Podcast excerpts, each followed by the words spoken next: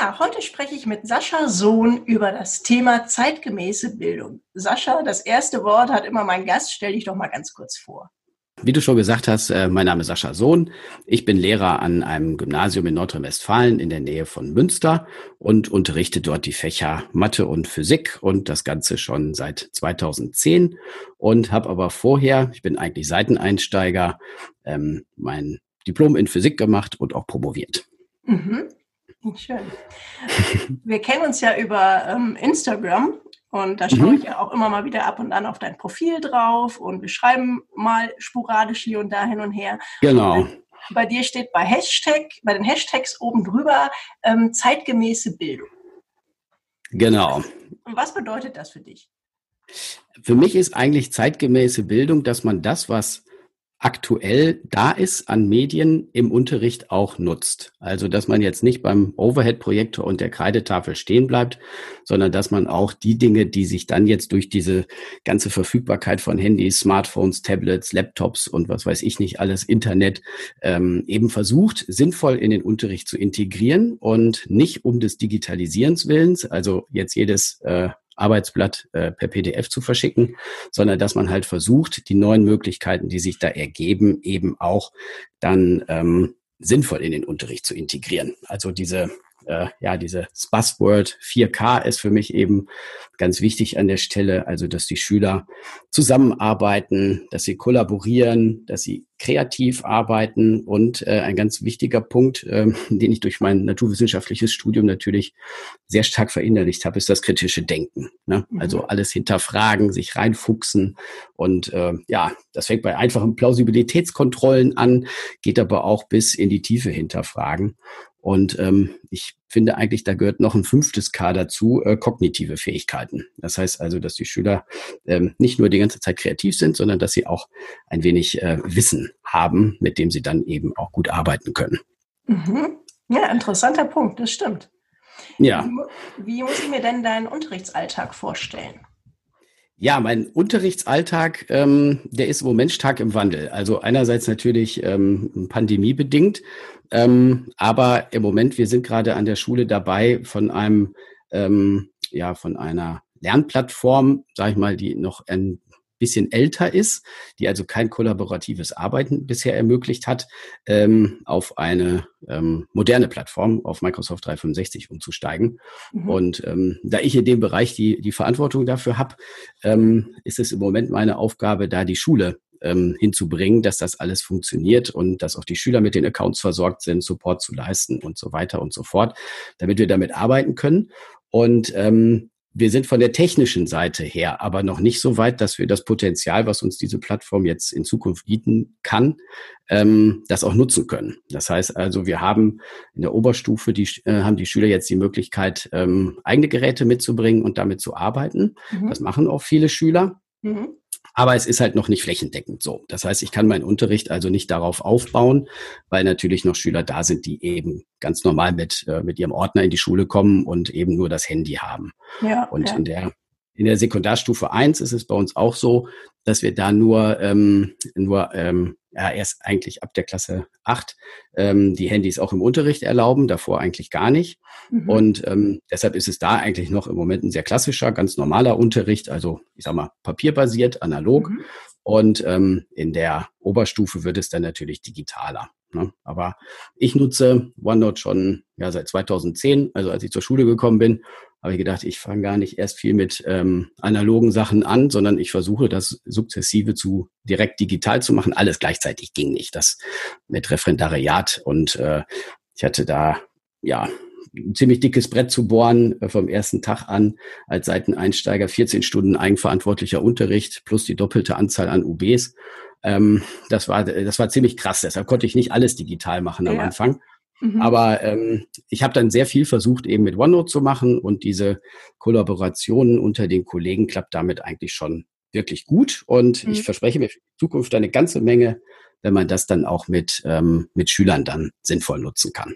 Ja, ich benutze OneNote auch ähm, unter Kollegen quasi, um mhm. gemeinsame Projekte umzusetzen oder halt einfach Unterlagen zu teilen. Wir machen ähm, gemeinsame Unterrichtsvorbereitungen auch immer über OneNote. Also wir haben zum Beispiel ja. in der Schule ein, ähm, ein Fach, wo wir zwei Fächer zusammengezogen haben zu einem kooperativen Fach. Und ja. ähm, da planen wir halt quasi am Wochenende immer den Verlauf der nächsten Stunde über OneNote. Finde ich echt auch ein sehr, sehr schönes Tool. Ja. Ähm, aber wenn ich das jetzt richtig verstanden habe, nutzt du OneNote mit deinen Schülern noch nicht so sehr, sondern auch eher unter Kollegen, richtig? Ja, genau. Also im, im Unterricht benutze, kann ich es halt, also ich benutze es im Unterricht täglich, also es ist meine Tafel. Mhm. Ähm, ich schreibe schreib also nicht mehr an, an, an normale Tafeln, sondern mache das jetzt entweder mit meinem ähm, Convertible, also mit so einem Microsoft-Ding oder halt mit dem iPad mhm. und ähm, nutze da halt OneNote als Tafel. Hab dann natürlich da schon ein paar Sachen vorbereitet, äh, Abbildungen oder sowas, dass man dann das eben einblenden kann und dann mit den Schülern drüber diskutieren kann. Schreib aber dann natürlich auch gerne mit dem Stift dann da rein. Also in mhm. Mathe rechne ich dann eben da oder wir diskutieren was gemeinsam und in Physik eben genauso. Und, mhm. ähm, und dann stelle ich den Schülern aber auch teilweise die Sachen dann zur Verfügung. Ne? Also wenn ich zum Beispiel einen Merksatz oder, ähm, oder halt ein, eine Musterlösung für eine Aufgabe oder einen Aufgabentyp habe, dann kriegen Sie das jetzt, jetzt seit neuestem können wir das halt über das Kursnotizbuch machen, kriegen Sie dann halt das über das Kursnotizbuch dann zur Verfügung gestellt. Ne? Oder halt in der Oberstufe in Mathe. Ich habe einen Mathe-Grundkurs jetzt ähm, und Physik-Leistungskurs. Ähm, die dürfen dann zum Beispiel die Hausaufgaben dann auch per Foto in das Kursnotizbuch hochladen und dann kann ich es da korrigieren. Also das finde ich ist ein ganz toller Effekt, wenn man mit den Schülern ähm, auf einmal auf eine ganz andere Ebene kommt. Also ich habe denen gesagt in dem Grundkurs, ne, wenn ihr Fragen zu einer Aufgabe habt, dann schreibt mich doch einfach an und dann ähm, gucke ich mir das an, weil ich kann ja durch das Synchronisieren ja. kann ich ja sehen, wo die gerade dran sind. Ja. Und dann gibt's zwei, drei kleine Anmerkungen dazu und dann eben zurückgeschickt, hier, ich habe dir einen Tipp daneben geschrieben oder an der Stelle hast du hier leider das äh, Plus und Minus vertauscht, jetzt passt es und jetzt kannst du weitermachen. Also das ist eine, eine ganz andere Art von Unterricht. Und das meine ich halt auch mit äh, zeitgemäßer Bildung, also dass man eben in eine, eine andere Rolle schlüpft ja. als mhm. Lehrer, um das Lernsetting umzugestalten. Ja, ja. ich finde, es wird so ein bisschen informeller, ne? Und man genau. so ein bisschen mehr, man rutscht, finde ich, auf äh, eher auf eine gleiche Augenhöhe. Wir ähm, haben bei uns jetzt kein OneNote oder 365 mhm. eingeführt, aber wir haben seit ähm, Ende letzten Schuljahrs den, ähm, die Schulcloud. Das ist ein Messenger. Ja. Und ja. da habe ich eben auch, mache ich auch genau das Gleiche, was du sagst, wenn irgendwer bei den Hausaufgaben, also ich unterrichte zum Beispiel SAP, und mhm. dann ist es halt oft so, dass die an irgendeiner Stelle wegen irgendeiner Kleinigkeit, die falsch ja. eingetragen ist, hängen. Und das ist halt super. Ich sage denen, wenn ihr irgendwo hängt, dann schickt mir einfach ein Foto und wenn ich gerade Zeit genau. habe, gucke ich drauf.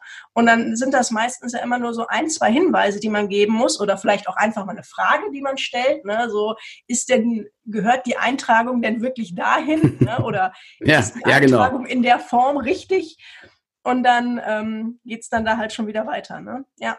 Ja, genau. Aber es ist halt dann nicht, finde ich, ähm, dieses so, jetzt äh, musst du die Hausaufgabe abgeben und dann benote ich die, ne? Und dann hast du halt Pech gehabt an der Stelle, weil danach war alles falsch, ne? Weil du mhm. dich da oben vertan hast, sondern es ist ja nur eine Kleinigkeit, die fehlt. Ja. Und ähm, dann eben den Schülern an der Stelle den, den Tipp oder die, die kleine Korrektur zur Verfügung zu stellen, damit sie weiter zeigen können, was sie eigentlich können. So, ja. und das ähm, ist zumindest auch das, was ich ähm, positiv wahrnehme, dass die Schüler ähm, das wertschätzen. Ne? Das heißt, wenn ich mich hinsetze und ich gucke noch mal eben drüber, ähm, in den meisten Fällen dauert das ja auch gar nicht lange, mhm. ähm, da kann man halt eben da, finde ich, auch an der, an der Beziehungsebene eine ganze Menge schaffen.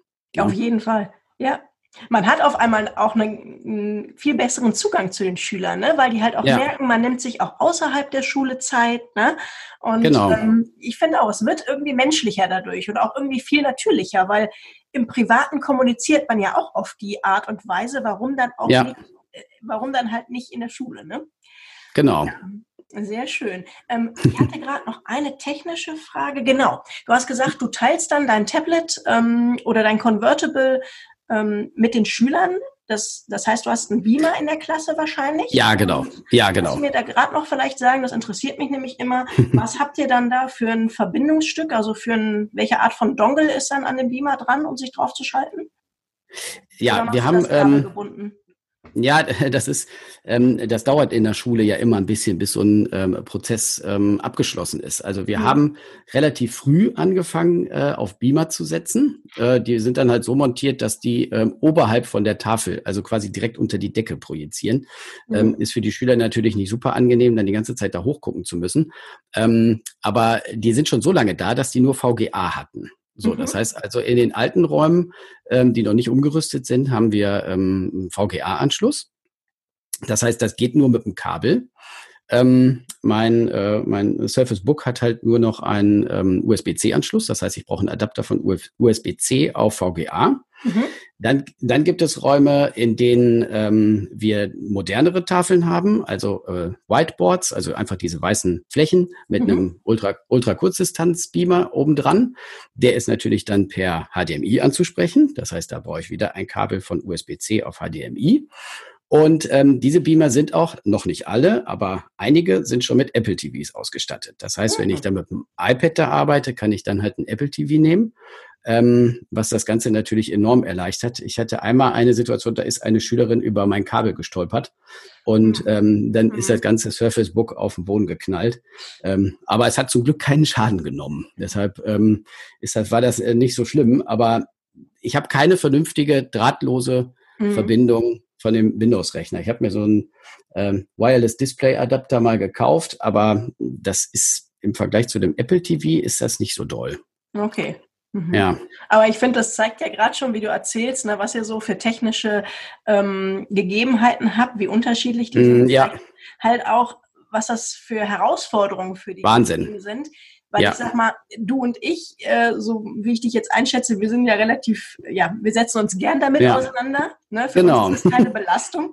Aber es gibt ja. natürlich auch Kollegen, für die ist das alles eine komplette Herausforderung. Und wenn man denen jetzt zumuten muss, dass sie eben sich nicht nur eine Verbindung des mobilen Geräts zum Beamer mhm. merken müssen, sondern das vielleicht auch noch zwei, dreimal für die verschiedenen Räume, ist das natürlich eine Herausforderung. Ne?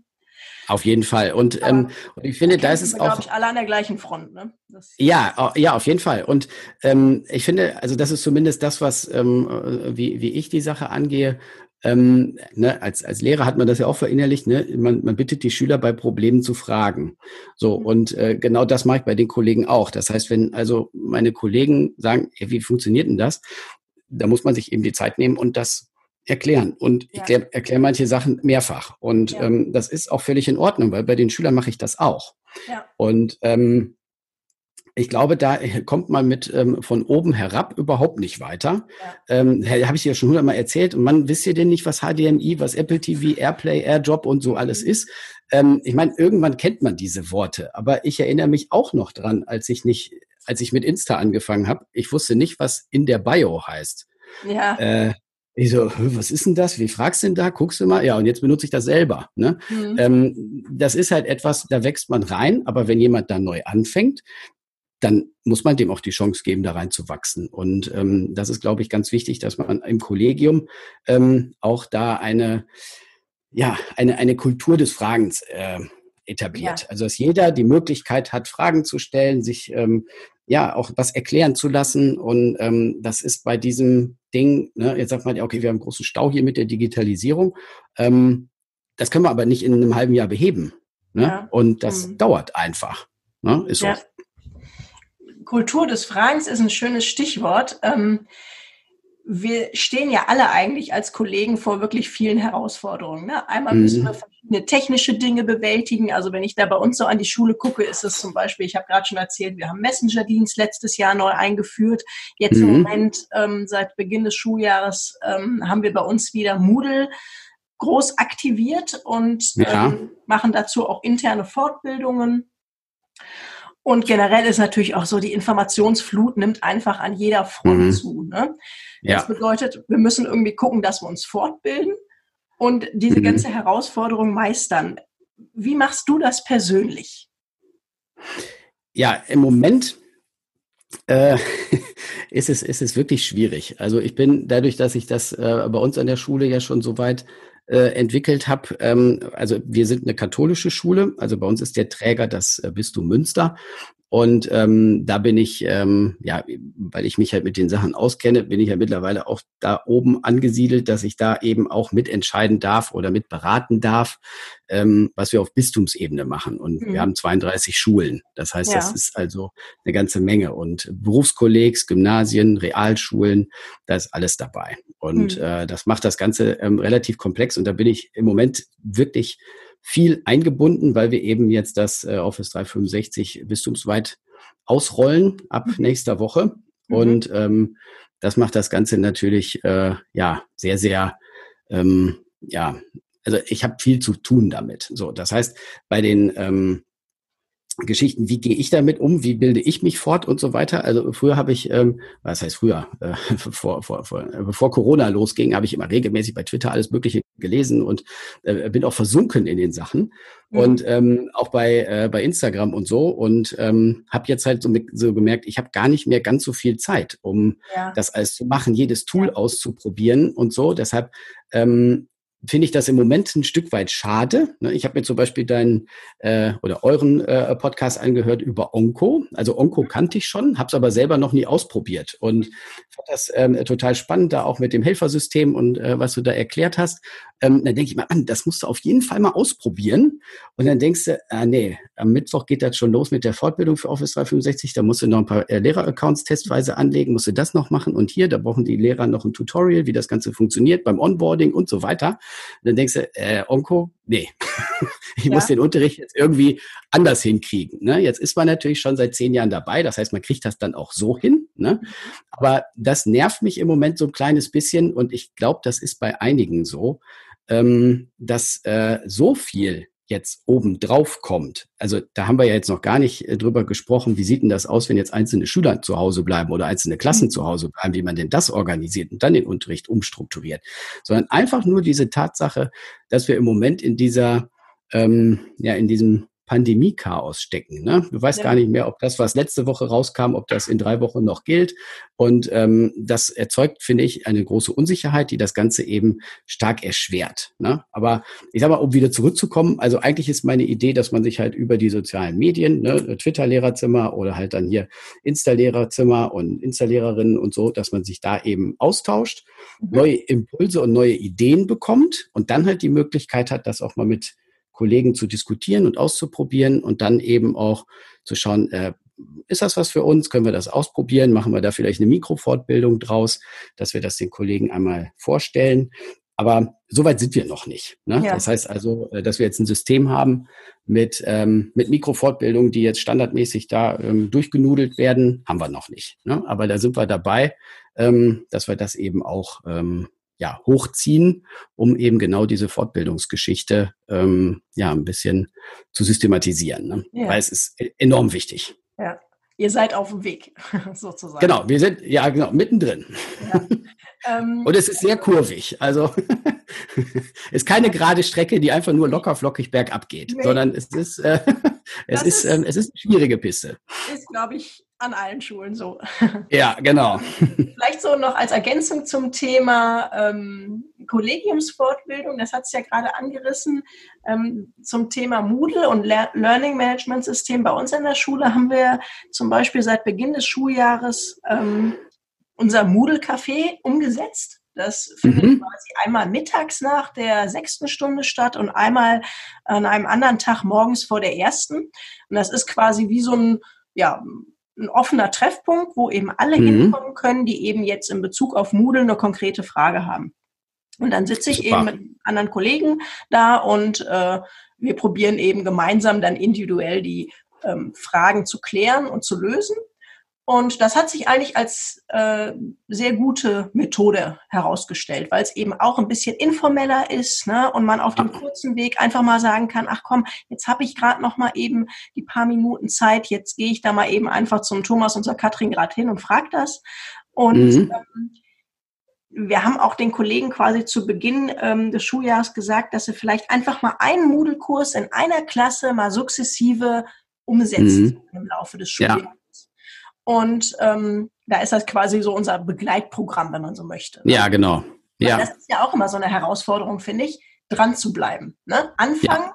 ist immer ganz, äh, am Anfang macht das Spaß, ist das toll, da ist das was Neues, aber dann auch tatsächlich quasi dran zu bleiben und das ähm, im Laufe der Zeit auch weiter umzusetzen und dann eben mhm. nicht zurück zu verfallen in den Bereich, wo man sagt, nee, das habe ich schon immer gemacht, das geht jetzt vielleicht schneller und ist für mich jetzt im ersten Moment weniger Arbeit. Ähm, das ist halt schon auch eine Herausforderung. Ne? Ja, Genau, aber, aber die Idee finde ich, finde ich total super. Also sowas ähm, schwebt mir auch noch vor, dass man eben sagt, okay, die und die Zeit, ne, irgendwo, und finde ich auch gut von euch, zwei Zeitslots einzuräumen, ne, einmal morgens ähm, und einmal äh, dann in der Mittagspause, wo dann eben, ja, ganz informell über die, die gerade aktuell anliegenden Dinge dann eben gesprochen werden kann. Ne? Genau. Also super Idee. Ja, ja. halt so den Early Bird und den Late Bird. Mhm. ja, genau. Jeder so ein anderer Typ. Ähm, ja, genau. Wir hatten gerade schon mal ähm, kurz über Corona gesprochen. Wie hat sich mhm. denn, äh, wir befinden uns ja jetzt leider wieder im Moment mitten in der zweiten Welle, wie hat sich dein Unterricht ähm, durch Corona verändert? Wie sind so deine Erfahrungen im Hybridunterricht? Ähm, unterschiedlich. Ähm, ich hatte mit meinem Physik-Leistungskurs, die ich letztes Jahr übernommen habe, also mit denen ich letztes Jahr angefangen habe, so, also es war letztes Jahr Q1, ähm, jetzt Q2, ähm, mit denen hatte ich schon relativ viel ausprobiert, was man so digital machen kann. Und mit denen, das war mein erster Kurs, mit denen ich dann eben mit äh, Teams und OneNote dann tatsächlich gearbeitet habe. Und wir haben ab dem Zeitpunkt der Schulschließung, ne, Freitag der 13., hatten wir direkt an dem nächsten Montag, ähm, das waren, nee, halt nicht direkt an dem ersten Montag, aber da waren ja noch so zwei Übergangstage, mhm. bevor die Schulen dann direkt ab dem Mittwoch zu waren. Nee, und da an dem Mittwoch, da war die erste Stunde und da haben wir direkt eine Videokonferenz gemacht. Mhm. So, die war natürlich eben erstmal so, hier, pass auf, ne, meldet euch mal an und wir gucken mal, wie es funktioniert und ne, so können wir das machen und klappt das bei allen rein technisch und so weiter. Das war natürlich erstmal erstmal nur lernen von dem, von dem Tool, wie, wie funktioniert das eigentlich. Mhm. Ja, und dann haben wir da relativ gut, wie ich fand, und auch das bestätigen die Schüler auch, ähm, dass das gut funktioniert hat. Das heißt, wir haben also bei den Stunden, wo wir ganz normal Unterricht hatten, ähm, haben wir dann Videokonferenz gemacht. Ne? Es ist natürlich dann aufgrund der Tatsache, dass die Schüler nicht alle ein äh, Endgerät haben, mit dem sie sinnvoll wirklich arbeiten können.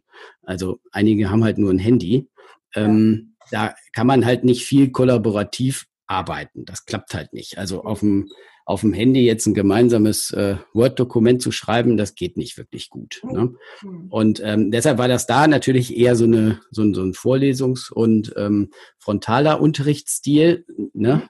Bisschen schwierig an der Stelle, aber bei den Älteren hat das eigentlich ganz, ganz gut funktioniert. Und die fanden es auch deutlich angenehmer als das, was Sie dann von den anderen Kollegen bekommen haben. Ne? Lest euch die und die Seiten im Buch durch und bearbeitet die Aufgaben. Ähm, hier war ja noch ein bisschen Interaktion dabei. Wir haben drüber gesprochen. Ne? Mhm. Und das mussten die Schüler natürlich auch erstmal, genau wie ich auch, erstmal lernen, wie funktioniert das eigentlich in der Videokonferenz. Man hatte bis dato keine Videokonferenzen gemacht. Ne? Ja. Und ähm, dann erstmal sich da ein bisschen reinfuchsen. Wie klappt das eigentlich ne, mit dem Melden? Und es sind zum Glück nur, ähm, nur elf Schüler gewesen oder sind es im Moment nur elf Schüler. Das heißt, da äh, musste man jetzt auch nicht mit, mit Handzeichen und so weiter arbeiten, sondern äh, da haben wir halt einfach ganz normal reingequatscht. Ne? Ja. Und das hat, fand ich, war auch eine nette Atmosphäre. Mhm. Ne? Ähm, mit den Jüngeren war es ein bisschen ähm, schwieriger, weil wir da eben noch kein äh, Office 365 hatten. Wir haben das halt äh, stufenweise nur gemacht. Mhm weil äh, wir mussten es ja alles äh, im Distanzbereich äh, ausrollen, mhm. ne? ohne dass wir den Schülern das im Unterricht erklären konnten. Das war eine zusätzliche Hürde natürlich. Ähm, ja, und da haben wir das dann halt ähm, so gemacht, oder ich habe es halt so gemacht. Die haben halt von mir dann ähm, in OneNote gestaltete Arbeitsblätter bekommen wo dann halt drauf stand, ne, lies dir das im Buch durch oder schau dir das Erklärvideo an oder mhm. manche habe ich auch selber gemacht und habe sie ihnen dann zur Verfügung gestellt. Äh, zu dem Zeitpunkt hatten wir auch den, ähm, äh, also Schulcloud mhm. und ähm, haben das damit gemacht dann für die, äh, für die anderen Klassen und haben denen dann eben darüber die Aufgaben aber dann eben halt als PDF zur Verfügung gestellt. Mhm. Ne? Aber da war es halt schwierig, in dem System ähm, diese sehr wichtige Feedback-Komponente einzubauen. Ja. Ne? Weil Ähm, das System, was wir halt vorher hatten als Lernplattform, äh, das ist eins von, äh, von Digi Online. Ähm, das ist von der, ähm, von der Struktur her ein bisschen schwierig. Mhm. Ähm, da die Sachen hochzuladen und wer darf dann wo drauf zugreifen und mhm. da muss man sich die Datei, bevor man sie sich angucken kann, erst runterladen und dann muss man sie wieder öffnen und ähm, das war in der Korrektur und im Feedback geben einfach sehr, sehr zeitaufwendig. Ja. Und, und jetzt, wenn äh, wir jetzt nochmal ähm, also im Moment haben wir noch keine Klassen, die äh, komplett weg sind, weil wir nur vereinzelte Schüler haben, die dann mhm. ähm, in Quarantäne sind. Ähm, aber das wird sich auch bald ändern, denke ich. Ähm, dass man dann eben über diese Teams-Oberfläche einfach wesentlich mehr Möglichkeiten hat, in Austausch zu kommen. Also wir haben ein Konzept geschrieben, ähm, wie wir das machen und wir haben halt auf Fachschaftsebene festgelegt, wie viele Stunden maximal wir an Videokonferenz haben müssen oder dürfen. Mhm. Ähm, ist ja auch eine, eine Belastung. Wir sind eine Ganztagsschule. Ich kann die Schüler ja nicht von 7.45 Uhr bis Viertel nach drei äh, permanent in Videokonferenzen bespaßen. Ne? Das funktioniert ja, ja nicht. Mhm. Und das haben wir halt so festgelegt, so ein Konzept erarbeitet, mhm. wie viele Stunden und ähm, ne, dass man halt dann zum Beispiel auch nur Teilgruppen aus der Klasse dann noch etwas länger in der Videokonferenz erhält, äh, ähm, behält, um halt nochmal was ähm, intensiver aufzuarbeiten, was vielleicht äh, noch nicht ganz verstanden ist. Oder halt auch sagt, äh, komm, es gibt einen Auftrag hier für die, für die Profis, die kriegen noch eine extra Aufgabe, können sich damit beschäftigen. Und mhm. das ist so die Idee, ähm, die wir dann verfolgen. Ob das ja. dann tatsächlich so funktioniert, äh, das werden wir sehen. Aber ähm, ich finde, und das ist das, äh, das Gleiche, also eine Kultur des Fragens und auch aber eine äh, Kultur des konstruktiven Scheiterns. Ne? Das heißt, ähm, wenn ich, ja, wenn ich halt merke, es funktioniert nicht, ja. ähm, dann ist das erstmal eine, eine sehr wichtige Erkenntnis. Ja. Und ähm, dann überlege ich im nächsten Schritt, was kann ich denn daraus machen? Und ich glaube, da, ähm, da ist es in meiner ähm, ja, beruflichen Vergangenheit als Experimentalphysiker habe ich jeden Tag äh, scheitern gelernt. Ja. Und ähm, aber ich bin immer wieder aufgestanden und habe halt dann äh, geguckt, okay, woran lag es denn eigentlich? Und gut, so funktioniert es nicht, aber es liegt da und da dran und dann kann ich jetzt das nächste Experiment besser planen. Das ja. wird nicht hundertprozentig funktionieren, aber es wird zumindest diesen Fehler ausschließen. Ja. Und ähm, das finde ich, wenn man das halt, ähm, ja, okay, es funktioniert gerade nicht, aber wir ändern es ab und ähm, dann machen wir es in der nächsten Stunde besser. Und mhm. das finde ich ist auch ganz wichtig, dass mhm. man das eben mitnimmt. Mhm. Also den Mut zu haben, zu scheitern, ne? dass man das genau, den ja. Schülern auch einfach auch vermittelt und auch mitgibt ne? aus der Schule. Ja. Ähm, das bringt mich so ein bisschen zur letzten Frage, die ich habe, weil ich finde nämlich den Mut zum Scheitern den Schülern nahezulegen, sage ich jetzt mal, ist nämlich mhm. eine wichtige Kompetenz für die Zukunft, die unsere Schüler brauchen. Ähm, was sagst du, was ist aus deiner Sicht ähm, eine wichtige Zukunftskompetenz, die wir als Lehrer, als Schule den jungen Menschen vermitteln müssen? Ich habe noch kein, Patentre kein Patentrezept, wie ich das vermittel. Ähm, aber ich glaube, wenn es die Schüler am Ende schaffen, sich selber ein Ziel zu setzen und selber in der Lage sind, einen Weg dahin zu finden, äh, dann haben wir, glaube ich, ganz viel geschafft. Und ähm, bei manchen Schülern merkt man das. Ähm, da hat man das Gefühl, äh, ja, du bist jetzt zwar in der zehnten Klasse und musst jetzt noch äh, zwei oder drei Jahre hier bleiben, bis du dein Abitur hast, aber ich kann dir eigentlich nichts mehr beibringen, was das angeht. Mhm. Das heißt, den kann ich sonst wohin stecken, ähm, der wird sich überall zurechtfinden oder die. Ne? Also mhm. ist jetzt nicht hier äh, genderspezifisch, es trifft sowohl auf Mädchen als auch auf, auch auf Jungs zu. Ähm, den kann man zumindest, was das angeht, finde ich, nichts mehr beibringen. Das heißt, sie sind in der Lage rauszufinden, okay, ich möchte das machen. Ähm, wie komme ich da hin? So, und dann holen die sich die Fragen und dann machen die das. Ne, die, die bringen einen echt dazu, selber was äh, machen zu müssen. Also eine Schülerin, die ich ja gerade vor Augen habe, ähm, die möchte im Ausland studieren. So, mhm. und äh, die, die sagt mir, so Herr Sohn, Sie müssen hier das und das, ähm, hier Letter of Recommendation brauche ich bis dann und dann. So, Sag ich, ja, okay, habe ich noch nicht geschrieben. Ja, ich mache Ihnen eine Vorlage, so, so könnte das aussehen. Und hier haben Sie noch Infomaterialien und so und so funktioniert das System da. Ne, können Sie sich angucken. Finde ich total super. Ne? Mhm. Ne? Das heißt also, der brauche ich nichts vorzukauen. Ähm, ich bremse die nur an der Schule, weil sie ja. mit dem Tempo, mit dem die anderen arbeiten, ähm, dann eben, es ist vielleicht nicht mehr ihr Tempo. Mhm. So, und äh, wenn ich das aber Schülern beigebracht habe, dass die also selber wissen, okay, da möchte ich hin. Ähm, und das muss ich machen, damit ich das hinterher so machen kann. dann haben wir ganz viel gewonnen. Aber ich glaube, da ist genau das Problem. Viele Schüler haben so das, äh, das Mindset, erstmal Abitur machen. So. Mhm. Und denken aber eigentlich vorher noch gar nicht darüber nach, was will ich denn damit eigentlich? Ja. Erstmal Abitur machen. So, und dann ist das Ziel Abitur. Und das bedeutet, okay, ich gehe jeden Tag in die Schule, ich gucke mir dann Erdkunde an, ich gucke mir Sovi an, ich gucke mir Mathe an, okay, und dann mache ich das.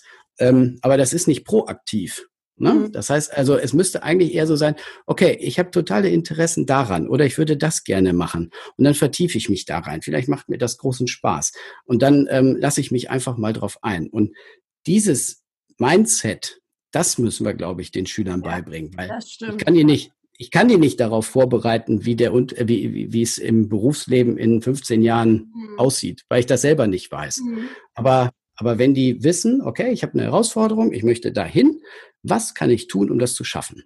Mhm. So, und dann holen sie sich Hilfe, ne, äh, machen sich selber schlau, finden Lösungen für ihre Wege. Das natürlich im Idealfall nicht als Einzelkämpfer, sondern dass sie sich halt organisieren und gemeinsam Sachen ähm, planen und äh, gemeinsam tun. Und ähm, das finde ich ist, ähm, ist etwas, was äh, riesen Spaß macht, das auch zu beobachten. Ich habe zum Beispiel so eine ähm, äh, Aulatechnik AG. Mhm also, ne, wir, also ich bin halt als Physiker bin ich dann halt auch für die äh, Technik in der Aula zuständig. Ja. Und ähm, die sind, äh, die haben sich schon in Sachen reingefuchst, da habe ich keine Ahnung mehr von. Ne? Ähm, also das digitale Mischpult, was wir da bei uns haben, da knien die sich so tief rein, ähm, da sind die schlauer als ich. Mhm. So, und da freue ich mich. Das finde ich total super. Ähm, und diese Begeisterung bei denen zu wecken, ähm, Klar, macht nicht jedes Fach gleich viel Spaß, das ist vollkommen normal. Aber ich glaube, das ist es eigentlich, was, was Schule leisten muss. Nicht jetzt den und den äh, Autor gelesen haben oder das und das Weltmodell behandelt haben oder den und den physikalischen Effekt, sondern ähm, ich glaube, wir müssen viel mehr Mindset-Arbeit machen. Das stimmt. Das war auch ein schönes Schlusswort. möchtest, Danke. Möchtest du noch ein äh, Abschlussstatement zum Thema zeitgemäße Bildung einmal geben? Ja, ich, ähm, ich würde mir wünschen, dass wir ähm, von der ähm, Bezirksregierung und Landesregierung, aber vielleicht auch vom, ähm, von der ähm, Bildungsministerin ähm, einfach mehr Zeit bekommen für das, was wir hier mhm. vorhaben. Und ja. ich glaube nämlich, dass es ganz, ganz viele gibt, die ähnlich denken. Ne? Also bei dir habe ich auch den Eindruck, dass du so denkst.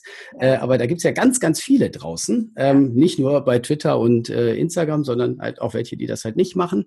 Ähm, und ähm, ich glaube, wenn man denen einfach bisschen mehr die Möglichkeit gibt, auszuprobieren und auch mal was falsch zu machen. Mhm. Ähm, und dann nicht direkt mit dem Zeigefinger, sie schaffen jetzt aber den Lehrplan nicht oder. Ne, das ist halt, äh, das können sie aber so nicht machen, das ist nicht, ähm, nicht in Ordnung, ne? sie müssen das so machen, das haben wir schon immer so gemacht.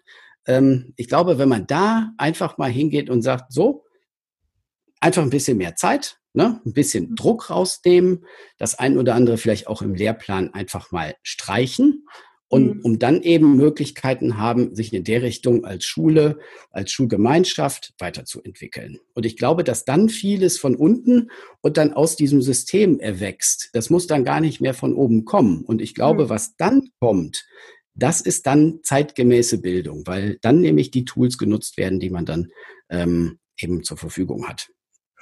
Ist zumindest ein Einsatz. Ich ich, ich träume da immer von. Äh, aber ähm, ich glaube, das müsste funktionieren. Ja. Ich danke dir, Sascha, für das nette Gespräch.